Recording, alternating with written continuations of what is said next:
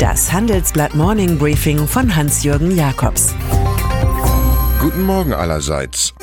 Heute ist Mittwoch, der 25. September. Und das sind heute unsere Themen. Der schwerste Schlag gegen Trump. ThyssenKrupp tauscht den CEO aus. VW Staatsanwaltsliebling. Im Folgenden hören Sie eine kurze werbliche Einspielung. Danach geht es mit dem Morning Briefing weiter. Um die Ressourcen Ihres Unternehmens auch in Zukunft ausschöpfen zu können, braucht es Systeme, mit denen Sie flexibel auf die Veränderungen der Digitalisierung reagieren können. Mit KPMG Powered Enterprise steht Ihrem Unternehmen von der Planung bis zur Implementierung neuer Technologien eine umfassende Transformationslösung zur Verfügung. Damit nutzen Sie alle Vorteile, die Technologie und Umsetzungsstärke mit sich bringen. Mehr als Sie erwarten. Consulting von KPMG. Weitere Informationen finden Sie in den Show Notes.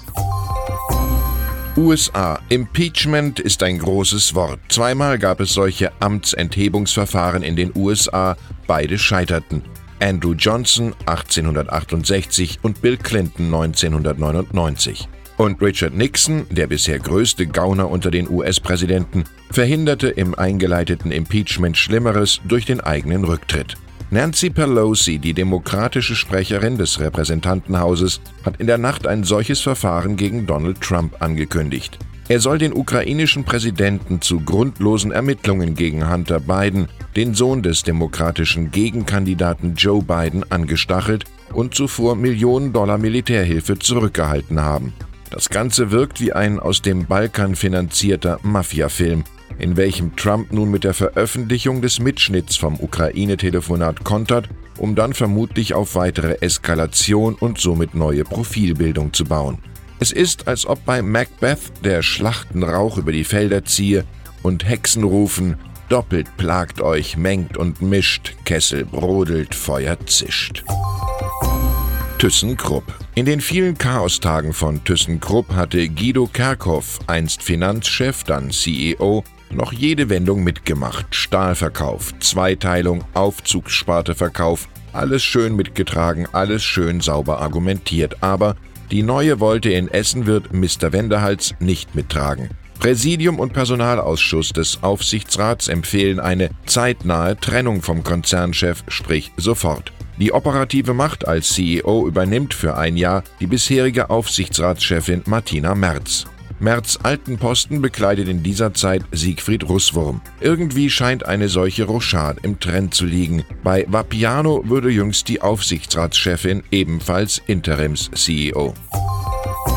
Kein Superlativ ist Saudi-Arabien zu klein und so soll natürlich auch der IPO des staatlichen Erdölproduzenten Saudi Aramco der größte Börsengang der Welt werden.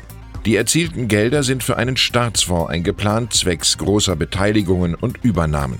Angeblich kamen das Königshaus in Riyadh und seine eigenen Berater jetzt überein, eventuell 10% von Aramco statt wie bisher 5% an große Investoren zu geben. Die Verdoppelung ist wohl praktische Motivationshilfe nach dem Drohnenangriff auf saudische Ölanlagen.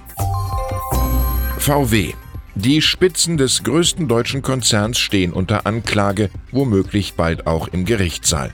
VW leistet sich ein Novum, das für brisante Verhältnisse sorgt. Trotz der juristischen Attacken in Sachen Dieselgate wollen CEO Herbert Dies und Aufsichtsratschef Hans-Dieter Pötsch einfach weitermachen. Soldatenmentalität macht sich breit. Der Aufsichtsrat wird den ledierten Führungsfiguren heute sogar einen Freifahrtschein ausstellen. Dies werde für all die neuen E-Autos gebraucht und Pötsch als Stimmungsbrücke zum Porsche-Clan, dem Hauptaktionär. So heißt es in unserer Titelstory. Was zählt da schon, dass die Staatsanwaltschaft Braunschweig auf 636 Seiten aufführt, wie die Top-Leute im September 2015 zu spät über das Milliardenrisiko der manipulierten Abgasmessungen informiert hätten? Die VW-GAN-Strategie bei dieser Geschichte auf Zeit zu spielen ist gründlich daneben gegangen. In Deutschland beginnt die Affäre erst.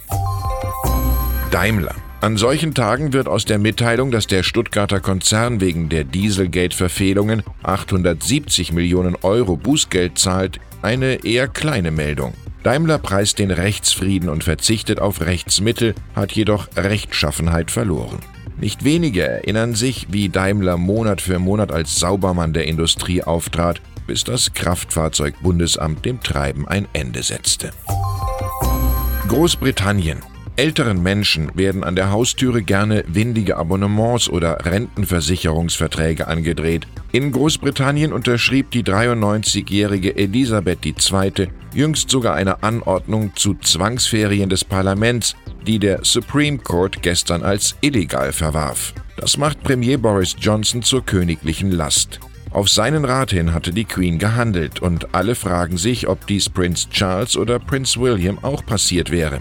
Johnsons Empfehlung sei ungesetzlich, nichtig und wirkungslos gewesen, sagt Lady Hale, die Richterin. Der britische Regierungschef musste nach der Blamage seinen Trip nach New York abbrechen. Vor den Abgeordneten, die heute wieder der Demokratie nachgehen dürfen, wird er wie ein Zocker erscheinen, dem ein Ass aus dem Ärmel gerutscht ist.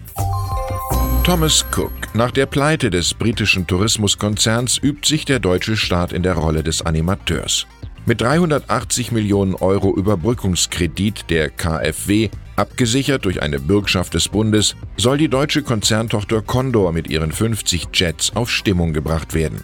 5000 Jobs würden erhalten, 240.000 Passagiere könnten zu annehmbaren Bedingungen zurück vom Ferienort kommen, wirbt CDU-Wirtschaftsminister Peter Altmaier für das Modell Staatsknete. Fraglich ist jetzt nur, wer Condor auf Vermittlung von KPMG und Alex Partners kauft. TuiFly, Lufthansa oder jemand ganz anderes. Die Grünen. Cem Özdemir ist hier ein Star der Medien, kein Star der Partei. Der Schwabe patzte bei der Wahl zum Fraktionschef und kann es höchstens als Schalentriumph auskosten, dass Amtsinhaber Anton Hofreiter kümmerliche 58 Prozent erreichte. Katrin Göring-Eckardt kam bei ihrer Wiederwahl auch nur auf 61 Prozent. Özdemir muss sich jetzt auf die Leitung des Verkehrsausschusses im Bundestag konzentrieren, sowie auf die richtige Form von Tauziehen. Gemeinsam an einem Strang ziehen, das macht uns stark, twittert Parteichefin Annalena Baerbock. Göppingen. Die Stadt ist bekannt für ihre Frisch-auf-Mentalität.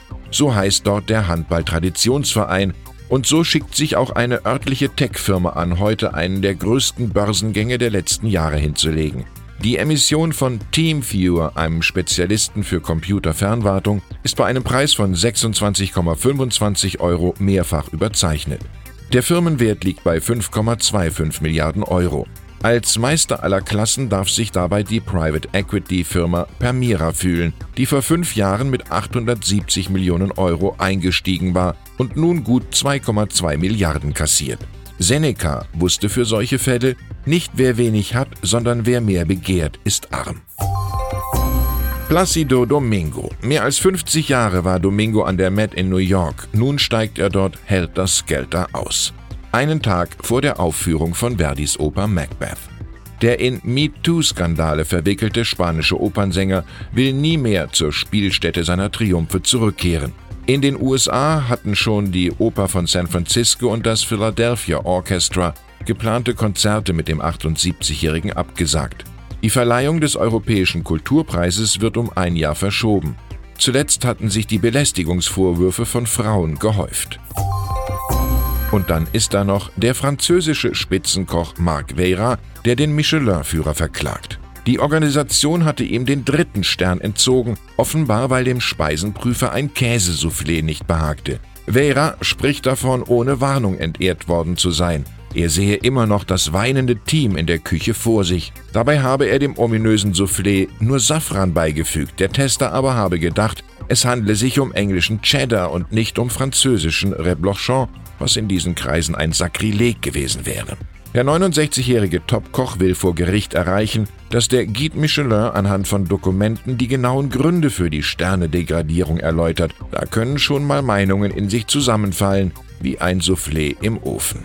Ich wünsche Ihnen einen vergnüglichen Tag, der jedenfalls ungewöhnlich viele starke Nachrichtengeschichten bringt. Es grüßt Sie wie immer herzlich Hans-Jürgen Jakobs.